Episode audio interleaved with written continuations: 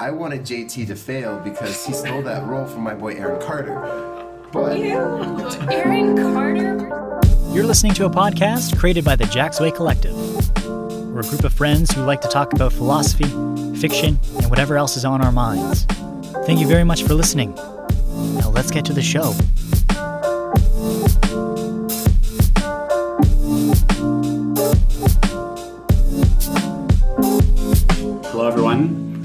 Welcome to episode 17 of the Jacksway Collective. Today it's uh, Jhana, Brendan, and Sarah. Um, and we're actually reading Zadie Smith's Generation Why from her um, larger book of essays, Feel Free. So, yeah, really excited about this one today. We just wanted to start off by talking to Sarah a little bit about why she brought the story to us and give us a little bit of backstory on who Zadie Smith is, and uh, then we'll get into it. So, Sarah, I understand that you happen to have met Zadie Smith. Oh man, I still feel kind of high from that event. Me choosing this essay and seeing Zadie Smith IRL was kind of an accident. Like Right. I was already going to see her and then it was my my choice to pick something to bring to an episode. So it's like a fucking course. I'm going to bring something with someone that I can see in real life. You guys, it was so good. Live she reaction. is a true literary queen. She's so young. She's 43 years old, which I did not know. She's a tenured professor at NYU. Didn't know. When she wrote Generation Why, she was teaching or doing a fellowship at Harvard. Did not know. I don't know how old she was, like 12, whatever. the math checks out, yeah. For sure. Um, but the event was really good. She was talking mostly about her book of essays, Feel Free. And yeah, she's brilliant. She's witty. She was engaging. It was one of the best live events that I've been to in a long time. Um, and it was put on through the Vancouver's Writers Fest. And this was the fastest event to sell out, like ever in their history. It was definitely a packed house. And I got two books signed by her. And she is just as regal and gorgeous when she's speaking to you. She's a badass then. Yeah. Oh, and Julia Stiles was there, which is just like a fun anecdote who Jhana didn't know. who Brendan thought was from Modern Family. I thought it was Julie Bowen, and then you brought up the picture, and I was like, oh yeah, Julia Stiles. So I think the most important follow up question is how many times did you name drop the podcasts in the book signing interaction? Did you say you guys, I think I was literally starstruck. There was a period for questions at the event, which I was like, okay, here's my chance to get like a good soundbite from her. You had to crawl your way through your row, go down the aisle, and get in front of a mic in front of the entire theater, which was like probably a thousand or so people. Seems like a pretty small feat to promote the podcast, but very small feat. Um, she did say my name out loud during the signing. that's pretty cool. And I was Okay. like starstruck, kind of. Because I already told you guys about how book signing works. You get a post it, you put your name on it, you give the book to the author, they look at the post it and sign your name. Zadie opens up the book, sees my name, says, ah, Sarah, in her like lovely London accent, signs it, and I said, thank you very much. But yeah, one fun fact that I learned she was actually not born Zadie. Her name was Sadie, and she changed it to Zadie when she was 14. Because why the fuck not? I'm amazed you didn't just like faint when she said your name. I would have gone so weak in the knees and just like flush in the face. You're in a lineup for so long that you just, you know, you have time to like build up to the actual. Right. Yeah, so it was a really good event. She hates social media as much as she did when she wrote Generation Why. Which was when? 2010. So quite a long time ago. Yeah, she wrote it a while ago. Um, So ahead of its time. Oh my god. I know, I know, I cannot believe it because so much of the social media that she hates now like wasn't even out yet. Like I don't even think Instagram was a thing in 2010 yet. I don't think so. I know. So she still has a flip phone, is not on social media at all. She compares people who do use social media to uh, heroin users. Wow. Damn. Damn. I know, because one of the interesting questions from the moderator was, you know, you seem to have such a pulse on pop culture still. Like, you've read, Jhana, some of her essays, and she definitely does. So she's like, how do you stay, like, up to date with all of that if you don't choose to engage in any of, you know, social media? And she kind of compared it to she enjoys a glass of wine in the evening, we know, once a week or whatever, whereas we're all using heroin we're on our smartphones all the time. Damn. So like she'll set aside some time to like go into the depths of the internet and see what the Yeah, or I guess, you know, she'll read like an entertainment article or mm. She's still like up to date with what's going on, but she did stress the importance of reading um, broadly. So, you know, don't just read New York Times bestsellers or don't be just reading like Canadian authors if you're Canadian or American if you're American. Like, make sure you really stretch that out. And, you know, it's good to stay current. You can read current books, but it's also important to, you know, explore other titles from the past. So that was good.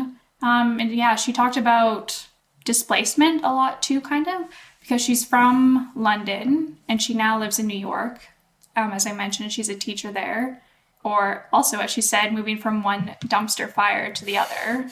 And she kind of mentioned just how the idea of nationhood or belonging to one country is kind of a pitfall and a trap.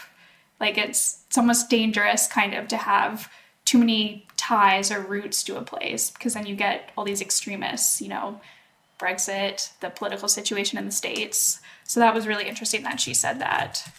Um, she mentioned that her son was born in the US strictly by accident. She was literally too pregnant to go home Damn. and have him in the UK. But now he sees himself as American. Like he grows up with American Because history born- because he was born there. And she said he literally could have been born anywhere. Like I could have gone home in time. He could have been born in Paris. So people anywhere you're born, whatever like citizenship you are, that is purely accidental. And you shouldn't, you know, that's not the hill that you should die on. Which was really interesting, I thought. That is really interesting. And so, like for me, uh, I'm British and Canadian, and like obviously grew up in Canada my whole life, but I still feel British in this deep sense. Not just like yeah, you know, like I like I certainly don't like bangers and mash, but I certainly feel. Um, I mean, it's not bad, but like the most stereotypical thing you could go for.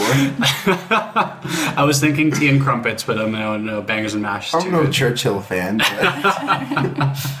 No, but I, here's the thing: is I am like I feel this deeper connection of my British side to someone like Winston Churchill or Britain than my Canadian side does it all. I guess my Canadian side doesn't really connect to anything because I guess that's a bit of what being Canadian is is right. Yeah. Um, and so the only way that I get this whole connection to homeland and motherland is through my Britishness, even though I've never like lived there once in my life.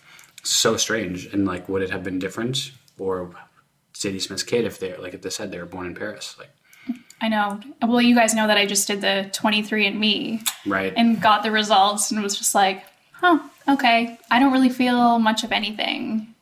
Would you do you think you'd feel more strongly if you found out that instead of being like a kind of European mismatch of everything, you found that like actually no, you have a deep heritage in like one area and like 80% of your genes became there as opposed to like 20 20 15 Maybe. five. I think for everyone, though, it's kind of natural that you want something to map onto.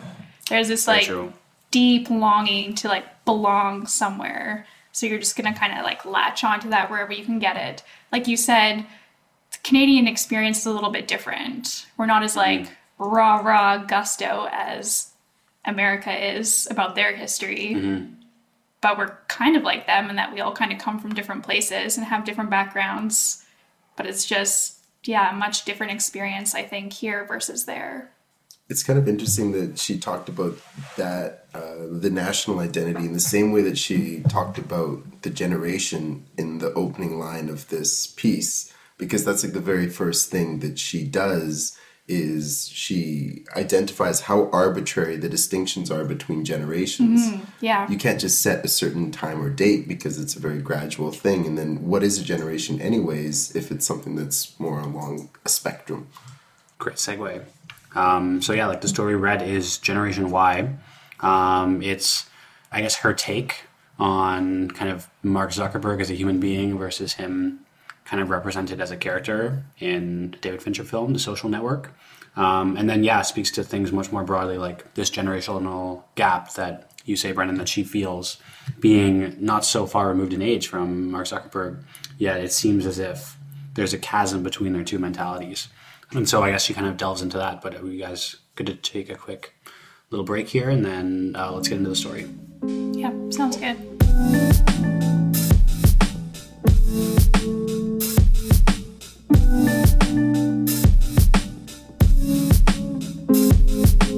All right, um, we're back. So we um, we think a good spot for us to start to kind of dive into this to this essay is to actually just um, have a panel discussion on how we each one of us use Facebook and like what kind of a tool it's become for us. And I guess like we can even broaden it out a little bit um, since I know the three of us aren't really heavy users, but just kind of social media in general. What does it mean to you? What value does it provide? And like, what are some of the, the things that you notice that um, how it affects your life? So I first got Facebook way back when, when only university students could use it. Damn. You oh. needed to Oh, have like a, a school email address to sign up for it. So that You're was a veteran. I know. Oh my, oh god. I know. Those were what I refer to as the golden ages of hmm. Facebook. It was very, that's what it was meant for. You know, a college student makes this for other college students or kids. It's all about your interests, what you want to do. Only you can be on it. It's very exclusive. Your mom isn't on it. Your fucking uncle isn't on it. like your kid brother isn't on it. It's just your friends. Um, and then, yeah, it was very much like a network. You could see your school network. So even if you weren't friends with people, you could still look at their profile if they were within your same university network. So yeah, I went fucking apeshit over Facebook when it first came out. And so, like, what, what were you doing on the platform? Just Creeping? creeping, yeah, creeping other people who went to your school, people who lived in your dorm, um, friending them, liking stuff, poking them. It quickly Yeah. became kind of a popularity thing, like, oh, how many friends on Facebook can you get? And Right. writing all these inside jokes on people's walls and like using it as a means to flirt, you know, like university stuff, posting parties, that kind of thing. It sounds so benign the way you talk about it. Yeah, I know. I know. Um, but I don't know. I feel like as I got older, I kind of outgrew it a bit, and I I don't ever really use it anymore. I still have it primarily so like people can instant message me, I guess. But as uh, Zadie points out, you can still do that just as easily with email. So I don't really know why I'm still holding on. Yeah, that's the eternal question. I think it just makes it so hard for you to, to really cut any ties as well. Even if you try and delete your account, like it's still there. I know, and, there. like, Really. a big thing too in university was posting pictures on there mm. of like the weekend's parties so you could see okay like who was hanging out with who who was partying where Right. you wanted to be seen and now it's like holy fuck i hope i've untagged and deleted all of that because i i do not want that out on the internet Right. that's like can be so damaging now to reputations for like things you did as a 19 year old kid It's kind of like so counterintuitive, right? A sharing platform where like Mm-hmm. you don't want anything actual about your day to day life to be shared on it. totally I think she touches on that in the essay as well. Mm-hmm. Uh, what about you, Brendan? Well, it's interesting that you mentioned like the whole Facebook instant messaging, and you can always send an email because I've always seen my email as like that's like the business side of things. That's where I get bills. That's where I get like I don't know, like shipping notifications, stuff like that. That's like your that's amazon what, order has been shipped exactly professional things um, so that's i kind of keep email as a non-personal entity and then facebook messaging or whatsapp messaging or instagram messaging as a more personal entity um, as it has more of like that personal touch of communication to it um, honestly i just use facebook mostly just to as like a calendar for like concerts and events and stuff you know you go on there it's like an event has been posted in your area you check it out click interested if it interests you see like what's going on in a week Actually, yeah, you're always interested in shit. I always see Brendan is interested in the following event in your area Yeah. tomorrow. Yeah that's like 95% of my activity on there the other 5% being like following bands or like mm-hmm. pages of things that i like just to get updates on them Right. And so, would you guys say that you log into it every day? No. No. yeah i'd say Yeah. i do Just like once a day, quick check. Interested in something, move on. yeah Brendan, follow up question for you. What are your privacy settings like Like, can other people see like I the bands genuinely and the pages know. that you like? Yeah, that's what Facebook wants you to not know. They, Is it- but it also No response. well, like I mean, if, if people want to know that about me, I'm not going to hide it from them. I, I don't really care about my privacy settings on Facebook because there's nothing on Facebook that I would not want to be. There's nothing on Facebook that I would want to keep private. A coworker of mine was creeping on my Facebook the other day for some reason to find like an embarrassing screenshot of me for something team related. And he was like, "Oh, Sarah, you're a big Elton John fan." And I'm like, "What?" I guess I I'm really like diligent about making sure my stuff is private because I don't want anyone on there, like other than my friends, obviously. Um, but for some reason, there was still a little banner at the bottom where my likes and interests were still visible to like strangers, so anyone could see them. And I forgot that that existed. Again, something that I probably haven't updated since I was 19. I'm like, what the fuck? Like, there's the dumbest shows and movies on here. Do we have a list? I think I deleted them. Oh, 'cause I know. As soon as like Derek went on there, I was like, oh fuck, gotta get rid of this. Um, the essay does mention Mark Zuckerberg's list of uh, original Facebook interests. Do we want to ring ring those off while Yes, we're here? please. This is why you keep it private. Right, so Mark. his old list of Facebook page interests were minimalism, revolutions, and eliminating desire.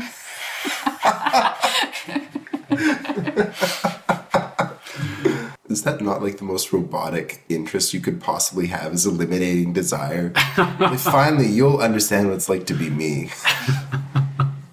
A robot who revolts, but in a minimalist way. he doesn't like a single band. He doesn't like a single brand or item or anything. But he likes smoking meats. Why was that not one of his interests? oh God. I mean, do, do you want to tell the smoking meat stories in case this? I mean, I have no story. I'll, I'll play the clip. I'll play the clip maybe right here of this hilarious video of. Oh wait, you know what? It, what it was was when Facebook Live launched. Yeah, and It's when like you are able to just I don't know live stream whatever's going on at random times in your day, just constantly at all times. And I guess my question, I'm sure many Because other they were trying to keep up with the Joneses, aka Instagram. Yes, of course, of course. Like well, And Snapchat. Snapchat. Yeah. I guess Snapchat's a more close one. Um, but like, my question when I hear of a feature or something like this, like, what are you ever going to use that for? And I guess lots of people have that question too. So Mark Zuckerberg trying to sh- trying to show how useful and awesome a tool like this is. There's a 12 hour, I think, Facebook live stream of him smoking meats in his background in his backyard. And so I'll just play a quick clip of a supercut of every single time in that 12 hours he said the words smoking those meats. It's so funny. It's so, so good. We are live from my backyard where I am smoking a brisket and some ribs. I am I'm making meats now. Smoking these meats here. Our little meat smoking. It's smoking. So I'm the meat chef. Yeah, someone asked me, do I smoke meat? Smoking meat. Smoking these meats. Smoking meats earlier in the day. Smoking these meats, just set the charcoal up and you set the the wood chips up and then smoking meats, grilling, grilling meats. You know, it, there was one interesting little tidbit in there that I realized, which was when we were talking about Facebook, the fact that connections on Facebook is referred to as friends. We literally had a conversation with the three of us as friends. We're sitting around the table saying, "Are we friends?" and it was solely based on Existential crisis. Are we friends? Or are we connections? now we're just business partners. Phobos? Okay, so the story. Um, the story starts. Uh, I don't even know if I should call it a story. The essay. The essay starts with Zadie kind of giving a description of the opening scene of uh, uh, the, The Social, Social Network, Um, movie by David Fincher. Um, and I guess it's not the very very beginning, but she talks a lot about the whole interaction between uh, what's it, Jesse Eisenberg is that his name? Yeah. And the woman um, and her personality, and I guess like the whole kind of Erica, she has a name. That's her character. I didn't really Played by Rooney Mara. I didn't Yes. know that at the time. I really should have rewatched the movie. But, um, yeah, I think like the whole like one thing I want to kind of touch on here is the like Zadie Smith's kind of efforts to show that whatever is being represented in this movie about who we think Mark Zuckerberg is actually doesn't really map onto who he probably is in real life. He's like she says, a generation 1.0's idea of what a generation 2.0 person would be, right? Okay, but no, you're right. His motivation, like movie Mark Zuckerberg's motivations, seem to be more in line with like what we would imagine them to be: mm-hmm. fame, money, sex, mm-hmm. whatever, power. What what are his motivations? Like, what does she think they are? It's connection, right? It seemed to be as if she thought, or at least his quote was, "Yeah, like just it's for connection for connection's sake." I don't know, but doesn't she also point out that like what his idea of what he thinks connecting or friends are is very disjointed from kind of what we would think it is. That's a good It's point. simple. Yeah. Very simple. Yeah, totally. I think she has one quote in there that like Facebook is basically like being trapped in the the mind of a sophomore, like Harvard right, student. right, right. I think I might have pulled that quote. This is very interesting. It says, she says, "It feels important to remind ourselves at this point that Facebook, our new beloved interface with reality, was designed by a Harvard sophomore with a Harvard sophomore's preoccupations." And so I guess this is the part of the essay where she's kind of describing like what is now so ubiquitous and so big and the way that we interact with each other online actually just comes from this one man's very simple idea of what connection is like like you said. And so because he happens to have been a coder that has disseminated his idea so vastly and so far and wide it is now like a prime consideration in our lives about how we are connected to other people.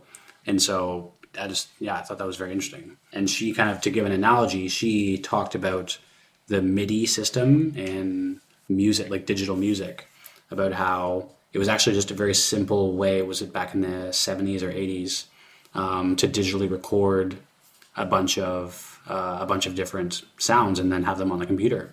And actually, the MIDI system was really bad at capturing like a huge number of sounds and. But because it was so ubiquitous in computers and software at the time, it's still today the way that we use like sound recording. We use the same kind of infrastructure. And so the same kind of thing applies here. Something very simple that misses out on so much, just as Mark Zuckerberg's connection idea of connection misses out on so much, is now what we're dealing with today. It seems as if like so much has been lost and we might not even realize it. We think of Facebook as just kind of this massive thing, but actually, yeah, it might just be the brain of like the brainchild of one one strange human being. And to go back to that MIDI example, while it is a simplification and the fact that the authentic is always going to be better, you're never going to choose the MIDI of like string instruments over the authentic string instrument that has the warmth of the wood and its own little idiosyncrasies that make it a special, unique experience. While no one will feel a natural drive to the MIDI, uh, it also opens up that avenue for a lot of people who otherwise wouldn't have access to those experiences or abilities.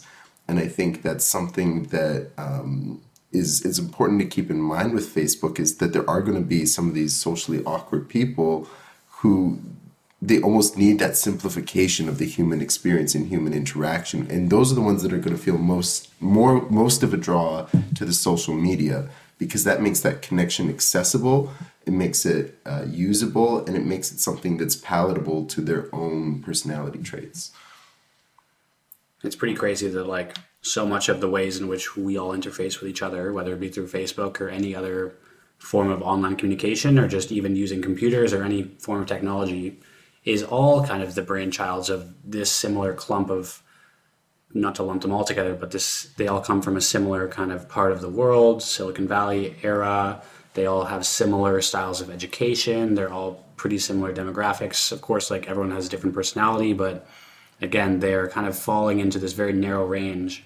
Uh, and so this is the mindset that is actually disseminated so far and wide and just really is the primary interface with, between which all of us communicate with each other.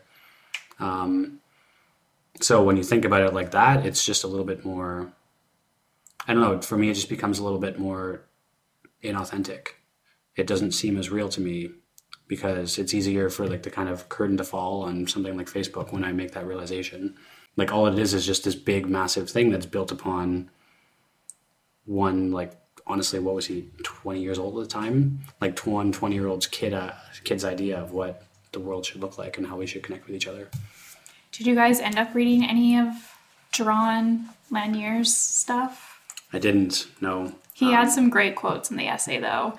Brendan and I Googled him. He looks crazy. Does he? well, not crazy. He looks like an interesting dude. He's got like the white dude dreadlocks. No. No. Jaron. Jaron. Jo- Wait, whoa. J A R O J-A-R-O-N. N. Good teamwork on that one. Those words. Oh, wow. Damn. Yeah, Okay, I know. Huh? He's like an artist, a computer scientist, like but he some of his quotes in the essay were like my most favorite and made me really be like, "Damn, Jaron, you're right." Like one of his arguments is like in Facebook, as with other online social networks, life is turned into a database, and this is a degradation, um, which he says is based on a philosophical mistake the belief that computers can presently represent human thought or human relationships. So he seems to argue that like Mark Zuckerberg has made this mistake. He thinks that this can be like a substitute for human relationships or what have you. And Zadie's like, no, no, no, back the hell up. Right. That can never happen. He's also had like a couple of TED Talks, and a common theme across all of them is this notion of like computers were supposed to be this liberty that would give us new avenues of expression, new avenues of creativity.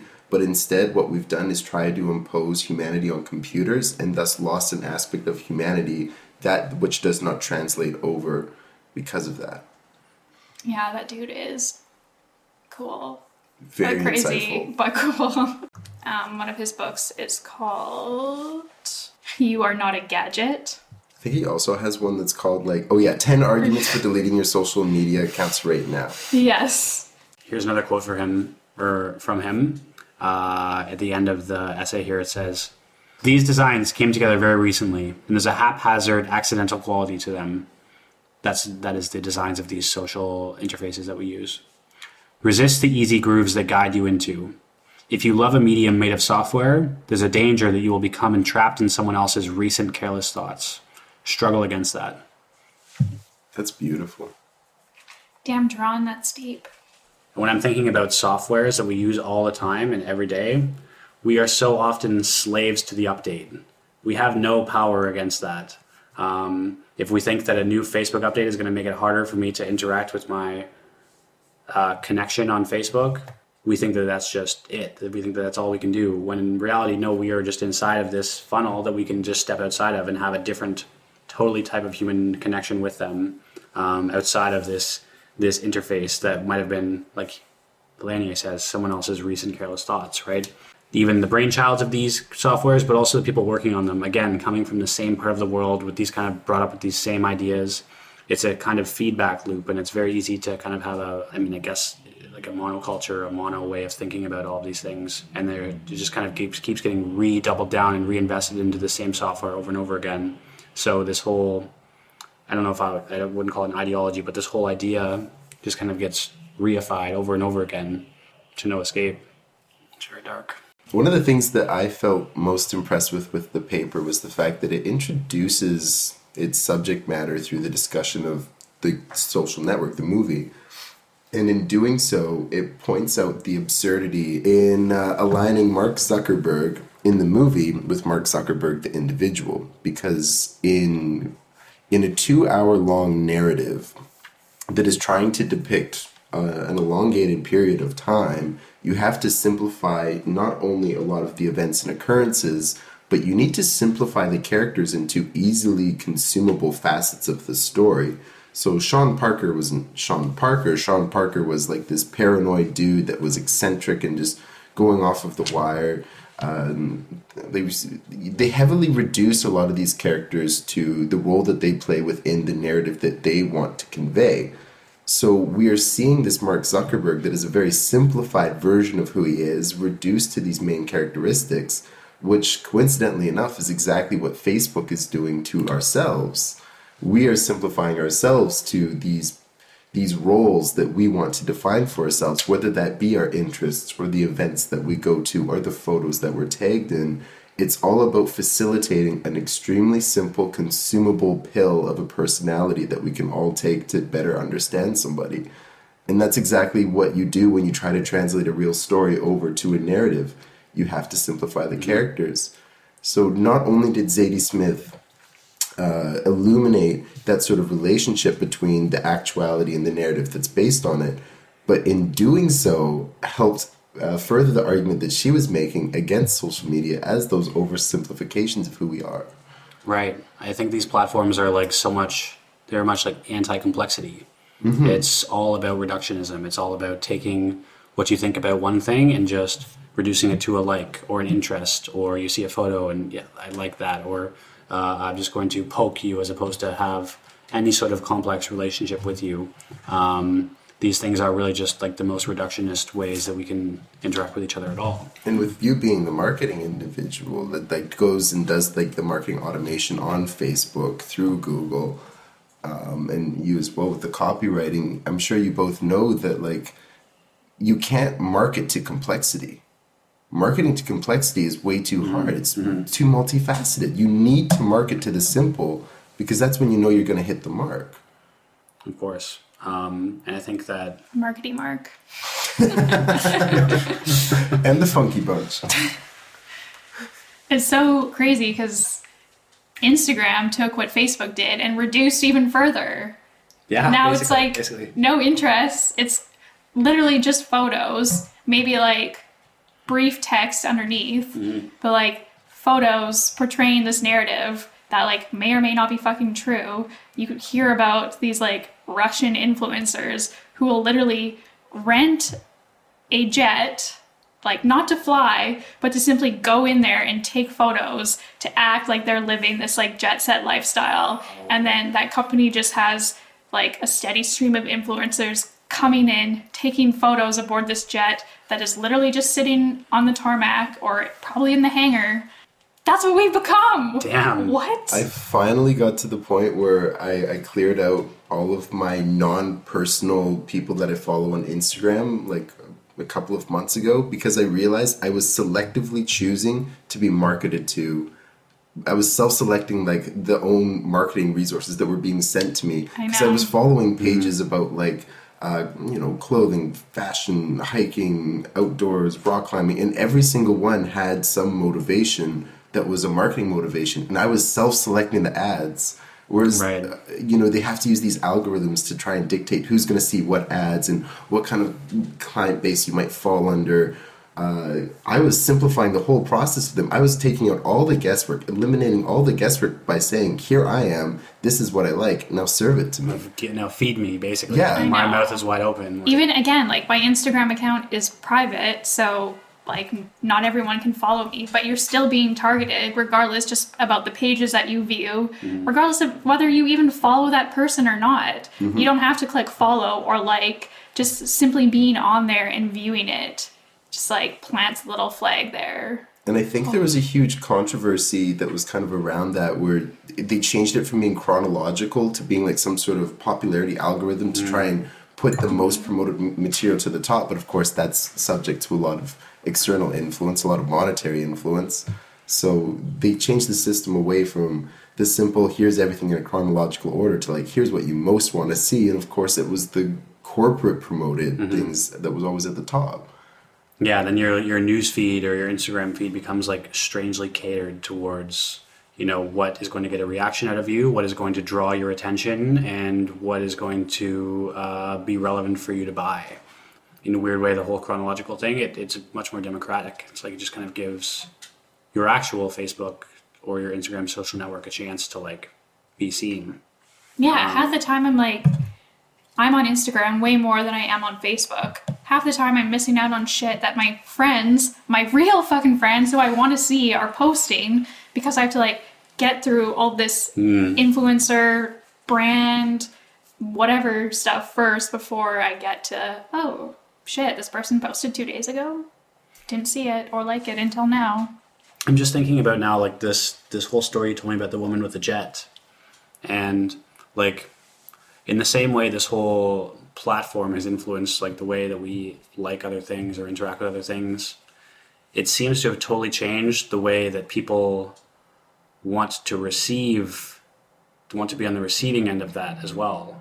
Like I'm sure that before Instagram or before Facebook or anything like that, there would be no incentive for someone to even want to get a bunch of likes and go so far as to go on a jet for that. Like it's actually not only changed like our interactions and how we send things out and how we represent ourselves on the internet, but it's changed our desires as well.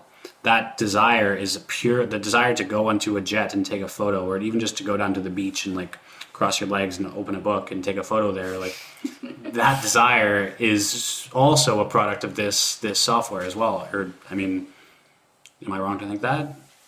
No, I don't think so.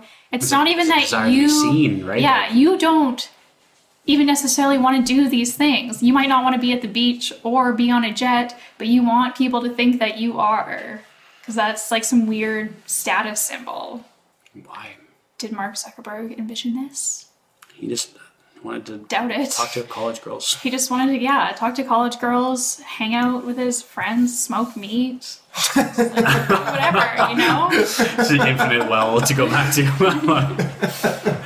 um, okay, like I think this is a great time to kind of transition. Uh, we've like done a ton of shitting on um, these platforms, but I think Sarah's got an article for us that kind of pushes back against some of these things um, from the Atlantic. Okay. Yeah. I thought I did read the article and they do make some good points, but overall was a little weak. I think anything's gonna be weak when you know go head to head with Zadie Smith. And but when it, she's bringing Jaron in as Yeah. the backup artillery. I know, I know.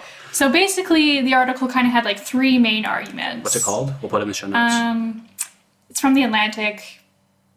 I think it's just called like a response to Zadie Smith's yeah, Generation it's Y. Okay. Yeah, it, and that's literally what it is. It's just a response. So the first argument is, well, writers and academics don't like social media anyways because of like the aesthetic revulsion. They think it promotes bad grammar, all the LOLs. They just like think it makes degrades language, makes it look like a hot mess. do we want to go one at a time, or do we want to go all three and then? We can do all three. There, I just kind of have them in bullet points. Gotcha. Um, their argument two um, was a sampling bias. So they think because Zadie teaches, she's looking at how like young twenty-something people use social media. She thinks that's how all people use social media. So like that's a flaw. And then number three, um, because Zadie Smith is a celebrity, her experience on social media is never going to be the same as mine or yours. Um, because she might want to be a private person, but because she's so successful and like the nature of her work, like that disallows it. So that kind of also contributes to her feelings towards it. Because So the Atlantic claims. Because we all have the privilege where like we've all chosen to keep it selective. Yeah. We've made it a platform where it's just for people that we know. She doesn't have that ability, right? Yeah, totally. It was Right. actually like another point, Right. Because he, was talking about like um, being able to like bring humanity to it. Right. He said, I think that it doesn't degrade people because people are always going to evolve with whatever. But Yeah. Weak. Some Weak. technological determinism, as we we say. Um, I I feel the aesthetic revulsion as well. Yeah, because she she points goes- to that like example about the girl writing on a deceased friend's wall, being like, "Miss you, baby angel," like littered with all these like typos. that that is not a small thing at all and you know it goes it's done it goes so far beyond something like grammar like Yeah. for me the aesthetic revulsion is like the bulk of why i would not even want this the worst offender, which I don't think any of us use, and we haven't even touched on, is Twitter. Like Twitter, the worst fucking grammar, the most arguing, the worst trolls. It's just a literal shithole of the internet. And that's for me is where like the aesthetic revulsion is strongest, I think. and so like what was he pointing to to to rail against like saying like where's the aesthetic beauty in on these platforms Just probably the same old like language is always evolving, like let it evolve, blah blah blah. Oh, don't be yeah. snobby, don't be stuck in your But he, he was basically saying it's the thought that counts. Like, if these people are reaching out and interacting and sh- having some sort of emotional reaction, whether it be because of, like, in the example, someone having died, or whether it's just reaching out and communicating with someone else, that's a mm. human connection. And the aesthetic that it takes on should not be important. However, I think that also glosses over the fact that it's a simplified connection, and the simplified communication it makes complex emotions harder to process because you're boiling it down to a mm. very superficial consumption. The loss of a friend, I don't think should ever be reduced to a post on a wall. Right. Granted, we don't know the backstory of what's going on, but having a more of a complex interaction gives more of an opportunity to work through some of these things that may be troubling. I think having these more superficial connections is going to make the repression of emotion and the processing of that emotion a lot more difficult because of that. And I guess like it seems as if the only reason these like you're like okay, there is value in the human emotion regardless. The fact that the medium through which they send it like perverts it or makes it look aesthetically Because they spell it angle Mm-hmm. instead of angel. yeah, like it shouldn't you shouldn't miss out on the fact that they still had this inside of them, and though even though it's represented a little bit differently, Yeah. um, or like not the most aesthetic, aesthetically beautiful way, like you shouldn't take it take throw the baby out with the bathwater, basically. But from what I understand, like it is perverted and it is reduced and it is like gotten worse specifically because of the platform, right? That's the only reason that the fact that everyone has these human emotions and they get perverted, it is because of the platform. So to use that argument as a way to like alleviate the platform's responsibility seems backwards to me. Like it wouldn't even be reduced in the first place if this platform for reduction wasn't provided to them. Does that make sense? Yeah. So like to me that like that the argument falls apart for me. And also it's again it's so far beyond spelling, right? And that's just like another argument too, like this issue of the platform. Like people seem to think it's like their right to have their platform. Like no, it's a responsibility. Like you are putting Mm. stuff out into a public sphere. Like you still have to be responsible about it. I don't know. Go on. Mm. I'll Follow up question on that, like oh, that's a whole other can of worms. Let's I know. a, let's point a flag there. Let's point a flag there. We a can come back flag there, otherwise we'll we'll get going on a tangent Mm-hmm. and we'll never recover. I actually think that's a great intro discussion for something else. Okay. For something else. But Plant. The responsibility of the platform is like the individual on the platform, or the responsibility of the platform itself. I was thinking the latter. I was thinking both. Intro discussion. Then we can have two amazing Two discussions. Done. Okay. Um, Okay. But yeah, I, like, do you see what I mean? Like, th- that's the reason why you get angry at it in the first place, I right? know. Like, and the article doesn't specifically say it, but they're almost like hinting at like a little bit of classism, kind of. Mm. Like, oh, that's not how like professional writers or moonlighting bloggers, sick burn, um, writes. That's how like normal people write. yeah, I get. okay, okay. What's number two? Uh, The number sampling bias. sampling bias, Oh, whatevs. Fair, fair. Maybe that was fair is in fair. 2010, but like now everyone's using Facebook, so I don't even think that argument is really relevant anymore. When Yeah. she did write the essay and when Facebook first came out, it was predominantly 20 somethings using social media, but then it's caught on, so So with Jhana being the youngest of the group, you could probably enlighten us the most on like how how young people were using Facebook. Do you honestly? Because from my perspective, I think like I see the old people on Facebook, and I'm like, that's the most fucked up interactions. Like, old people. yeah. That's the one where like the grandma posts on like the new profile photo of like her granddaughter saying, "Oh, by the way, grandpa's dead." It's like no social awareness whatsoever. It's it's fucked up. Uh, racist relatives, anybody like it's Yeah, the older yeah. people are are coming to the social media with almost more of a social awareness detachment because while they may be socially aware of actual human interaction, social situations, they don't understand like the etiquette and like The social what you touched on earlier, Yeah. like the responsibilities of being on that platform.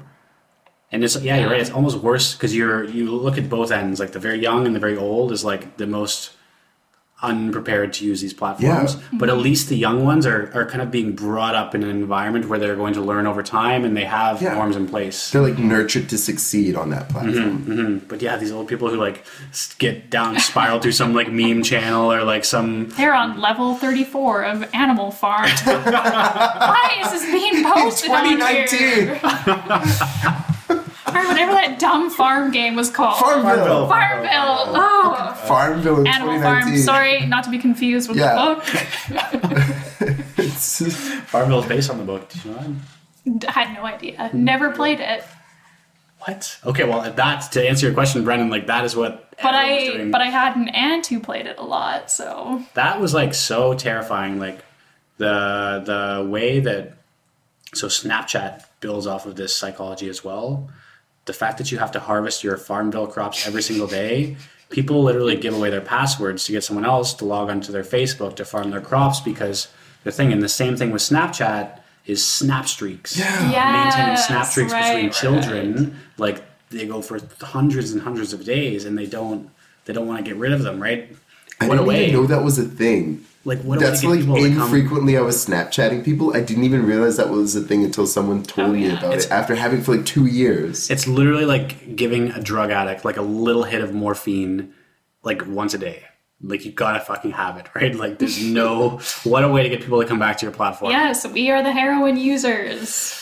Yeah, preach it, preach it. And so, I mean, we kind of gone off the rails. Coming back to the sampling bias, like, does he go into more depth about, like, okay, Zadie Smith's experience is just different, and because it's different, that means everyone else's is like going to be much better than hers? Like, why would you assume that outside of the sample, it's going to be better rather than worse? Exactly. That's yeah, the no, thing. I know.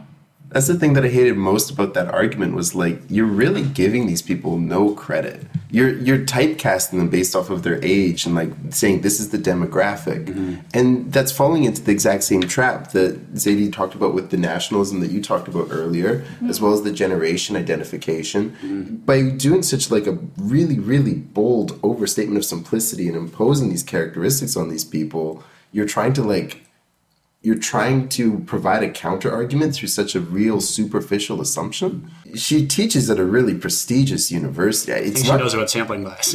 it's not just going to be Yeah. like baseline teenager demographic. yeah, okay. Throw that one out the window. Three? Throw them all out the window. Like, yeah. I mean, we're, of course, all biased. I mean, course, I know, of course, but- we are, but I did want to bring like a secondary source to be like, okay, what are some counterpoints? But Let's um, give us the best possible interpretation. Yes. Okay. So the third one is um, because Zadie Smith is maybe not a celebrity, but you know she's a person or a public figure. Her experience on social media is going to be different than ours. So a lot of like her gripes, I guess, with it is the privacy aspect. She unfortunately like loses that. She's not going to have that just because of who she is, the line of work that she does, the nature of her work. So Right. that's the third argument. probably also like something like the, the the volume of receiving like criticism or like hate or mm-hmm. fan mail railing against you or just shit directed at you from all directions that you have no choice but to be exposed to like of course it's ampli- amplified for someone like her that wouldn't apply to anyone like us And like a lot of the times, I think writers become writers because they don't want to fucking deal with people, you know? And I've heard many writers speak about this at different events that I've gone to. It used to be you would write something, you would deal with your editor, then you would deal with a publisher. Maybe you would go to like a book launch party, like in a mm-hmm. city, do that thing. But now a lot of them are expected to engage online, to have social media platforms, to like self promote their own work do like multi-city tours of all this stuff. they have to become marketers basically Yeah, they have to they have to become marketers and they have to market themselves, which for an introverted writer it would be really fucking cringy mm-hmm, mm-hmm. and ugh. the best criticism i think of all of them Yeah. Um, but I, I mean, I guess I would go to the same thing I just said about the sampling bias. Is like privacy is an issue for everyone, right? Privacy is like whether inside of Zadie Smith's bubble or any other famous person's mm-hmm. bubble or outside of it. It doesn't get any better, right? Um, And beyond that, like that's taking a very individualistic approach to the discussion as opposed to a societal one. so Zadie's Yeah. trying to be prescriptive and saying like, is this what's best for society? Are we getting ourselves down a path of social degradation? Whereas he's like, no, you're just a celebrity. It's don't worry about it. Yeah. But ah, your experience isn't the same as ours. Well, like, kind of it is. We still have eyes in the sky watching and getting marketed. And, you know, every day there seems to be some new thing that comes out about like privacy laws. And well, actually, you thought this was private, but it's not. So, And I never got the impression in Zadie Smith's essay at all that she was writing from her own individual perspective in the first place. Like Brendan No. said, she's doing a kind of societal critique. course. So then to critique her on her personal experience is not even what she's arguing in the first place. Like, yeah. So, suck it, The Atlantic. yeah. And I think it also falsely imposes a sense on po- of power on an individual that they can dictate their own social media experience, but no, mm-hmm. they can't. No. There are so many facets of social media experience, whether it be the advertising or the fact that you're interacting with everybody else, that so much of it is out of your control. Just as like any type of conversation between you and myself would be out of our control. I act- Actually, there was there was one thing that Zadie Smith did in her paper that really pissed me off because she, like she was referring to like person. First criticism. I Yeah. like Yeah. it. Yep, here we go. He's coming in hot. Damn. Spicy You take. know who you're up against. Okay. So um, she does so much to differentiate like person 1.0, person 2.0, uh, like the separate generations. She she talks about generation Facebook, and there's a quote in it where she's talking about watching social network. And she says it's a generation Facebook instinct to expect, and then in brackets hope question mark that a pop star will fall on his face in the cinema, but Justin Timberlake as Sean Parker neatly steps over that expectation. What the fuck was up with that? Like, Well, it is a film review. But like, is is that honestly a generation thing that we want pop stars to fail in movies? That sound, seemed like it was a completely unexpected jab. That's a It was shot, right? unsubstantiated. It was just like super petty. Eh, I'm, And- da- I'm down for the petty. No, I think it detracts from the argument though. Like, if you're going to make an argument about whatever, like all the things that she's talking about, don't do these things that are going to differentiate people and put them against you mm-hmm. because of some totally superfluous. But give them ammo. in like frame just strictly as a film review, when you do see that like a model slash singer slash somebody who is not an actor is playing a role in a film that's like kind of predominant, don't doesn't the thought kind of run through your mind like wonder how this is gonna be or like But that's not the expectation or hope of them falling Yeah, flat on their face. no, I- it's curiosity about yeah are they actually the, able to do that? Is it too much outside of their bounds? okay yeah I get that Yeah, I didn't catch it, and until you just said it, I never even thought of this as a film review. It's just, Um, but it- like now, I guess it makes sense to me when you say that it is. Why it would be in there? yeah Yeah, but It's- like at the same time, I agree with Brendan's. Like, it is a bit of a shot. it's one of the most frustrating things I find with some of these uh, with some of these arguments that are being made that are trying to make take like a very objective approach to the discussion. Don't separate people and don't try to have an opposition if you're trying to make an all-encompassing point.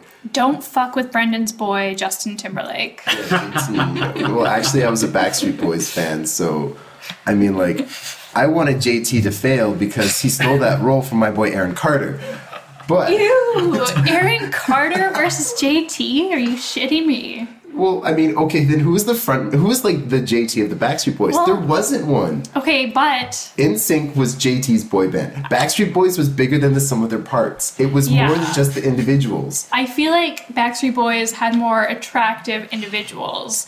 NSYNC was just like riding on I mean, I'm not, JT. att- I'm not attracted to any of them, but I will say that Backstreet Boys, as a them right group, as Yeah. a group, performed better and more harmonized. They were a group, and they still are to this day.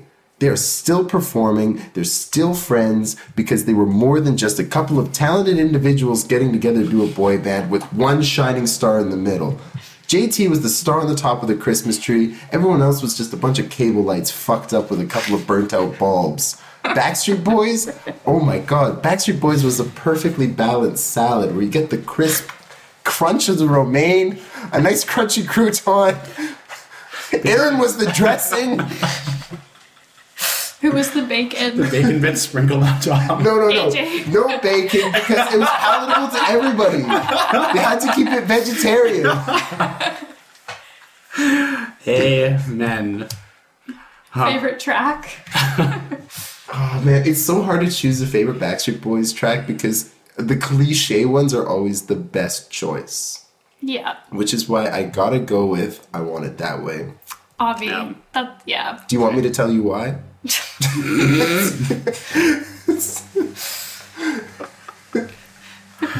Oh God. Okay. Okay. Well, yeah. Shall we wrap it up? Let's wrap Mm-hmm. it up. So that does it for us here from Sarah, Jhana, and myself. That was episode 17 of the Jacksway Collective. If you love it, let us know. If you like it, let us know. If you hate it, you're dead to us. My apologies. But don't still let us that. know because we need that engagement. but Please let us know.